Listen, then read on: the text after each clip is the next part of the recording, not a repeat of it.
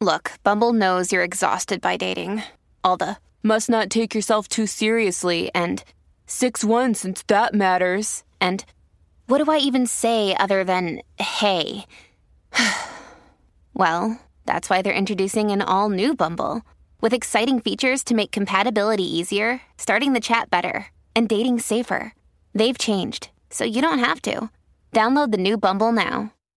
I'm Sandra, and I'm just the professional your small business was looking for. But you didn't hire me because you didn't use LinkedIn jobs. LinkedIn has professionals you can't find anywhere else, including those who aren't actively looking for a new job but might be open to the perfect role, like me. In a given month, over 70% of LinkedIn users don't visit other leading job sites. So if you're not looking on LinkedIn, you'll miss out on great candidates like Sandra. Start hiring professionals like a professional. Post your free job on linkedin.com/achieve slash achieve today. Dimmi la verità, Michele, tu ti aspettavi da quel pechegno un testo così? Bah, mm, sì e no. La- la- per partire bene l'episodio la, la cosa buona era no e io eh, esatto e invece sì e no perché comunque trasuda comunque dalle sue, dalle sue pubblicazioni recenti che c- c'è la possibilità di C'è ancora, c'è, c'è. Cioè, Bene, diciamo che eh, insomma il buon Gue non è solo un, eh, un autore da, eh, da, da roba sessuale sterile, ma è anche un autore in grado di fare delle canzoni che, profondissime, in quanto cioè, eh, questo testo inizia con spiritualità, la cerco, l'odio è cieco.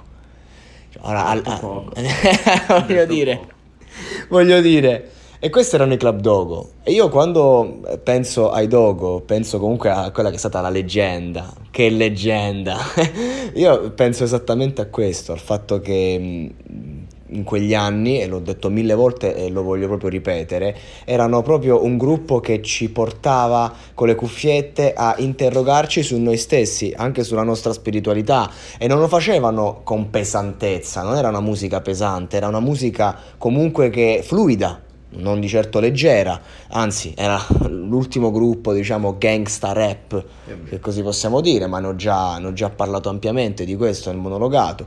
No, ma quello che, che voglio dire è che comunque adesso torneranno in scena con un nuovo disco, no, con un nuovo, con un nuovo live, occhio, così per adesso, per adesso, sarebbe, sarebbe una grande sola, devo essere sincero.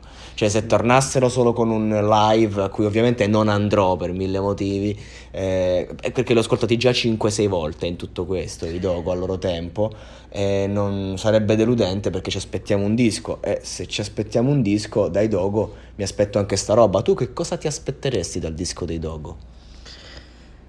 Bah, io, io mm, sinceramente da- dai Dogo mi aspetto, mi aspetto un ritorno sulla scena bella, bella strong, bella importante, perché, perché comunque sono, sono è, un gruppo che ha fatto comunque la, la storia e dopo questi anni di inattività, ecco, poi mh, tra tutti, tutti e tre si sono divisi, hanno fatto comunque della roba anche interessante, però rivederli insieme poi con, anche con un teaser eh, bello, Importante, bello importante, cioè importante. con una caratura, quindi l'aspettativa è, è alta a tal punto che Del ecco, resto- se ci fosse un live, solo un live, Sarebbe una bella sola. sì, esatto. Sarebbe una Sono coronata. d'accordo, Sono d'accordo. Calcola che il buon Gue diceva ho visto la vita nascere, ho visto fermarsi un cuore, capisci che non vuoi essere soltanto un altro spettatore. E spettatore di certo della sua vita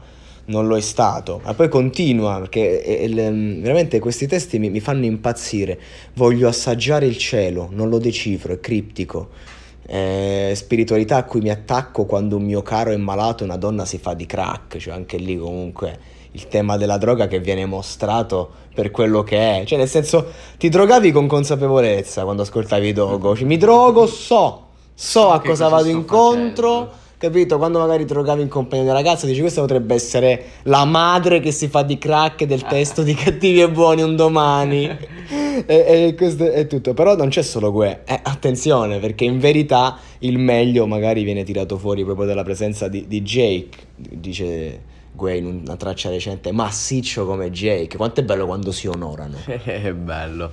Sono, poi, poi insieme sono, sono forti, ecco, nonostante anche loro singolarmente hanno una caratura appunto importante, comunque insieme hanno fatto, cioè sono, sono, sono troppo forti insieme, ecco. E poi quando appunto si, si elogiano tra di loro, è ancora, sì, perché lì senti proprio l'insieme, un cuore che, pa- che, che pulsa insieme. Alla fine. Un insieme che comunque parte da due singoli eh, di qualità, non sto parlando dei brani singoli, ma delle strofe, ad esempio, in questo brano abbiamo Jake che ci dice noi, figli del lusso occidentale, abbiamo le mani calde, ma dentro abbiamo un freddo siderale. Eh, ok, ragazzi, 2000, 2006, penna capitale, fondamentale da, da dire perché queste, canz- queste, frasi dette oggi, eh, populismo, è chiaro che noi di questa generazione, diciamo, però in, quel momento lì comunque c'era ancora un mondo di media che ci portava a dire andrà tutto bene. Ricordiamoci che quando è arrivato l'euro, nel 2001, 2002, ti ricordi che si diceva dell'euro? Eh, adesso andrà tutto meglio, adesso con l'euro mm, lavoreremo un'ora in meno, guadagneremo un'ora in più, cioè la, la percezione era quella. Sì, sì. Cioè, non è che dici, erano ancora gli anni in cui comunque, cioè, da poco erano finite le panne marchi che, che ti vendevano il sale e noi allocconi a comprare, perché comunque l'italiano ha comprato. Wow, e quindi stiamo a parlare del nulla. E quindi comunque queste frasi erano, erano importanti. Cerco lo spirito in casa di un Dio che è morto, sussurro le mie colpe all'orecchio di un Dio che è sordo. Questa è un'altra cosa il tema della spiritualità veniva affrontato a livello interno, interiore, però con una forte protesta. C'era proprio un. Infatti, mi ricordo che mio padre era contro la musica che ascoltavo. Io ero lì in casa, piccolino, che mio padre era incazzato nero perché sentiva sempre imprecazioni contro un dio. Poi, però, Papa Francesco negli anni ha detto che in verità questa è una forma di preghiera cioè prendersela con Dio è una forma di preghiera, non è vero che è, è sbagliato, nel senso cioè è un, è un, devoto magari che, devoto per modo di dire, nel senso è un cattolico, un cristiano, una persona spirituale che si interroga e che fa i conti col male. E in quel momento giustamente se la prende con chi? Con l'entità suprema, non è una negazione. Il vero, il vero male della società spirituale, secondo il Papa, è l'indifferenza, è l'ateismo, cioè la negazione totale, la negazione di quello che siamo, la negazione dei diritti. Invece eh, per quanto riguarda quegli anni mi ricordo che il rap in modo particolare se la prendeva tanto con la Chiesa per il suo modo di educare, con Dio, però anche lì ci vedo una richiesta dietro, una richiesta d'aiuto, cioè siamo dei, dei poveri cristi, del resto il Cristo stesso sulla croce, perché mi hai abbandonato? Cioè è lì che si fa completamente uomo, nonostante lui fosse consapevole di essere il figlio di Dio.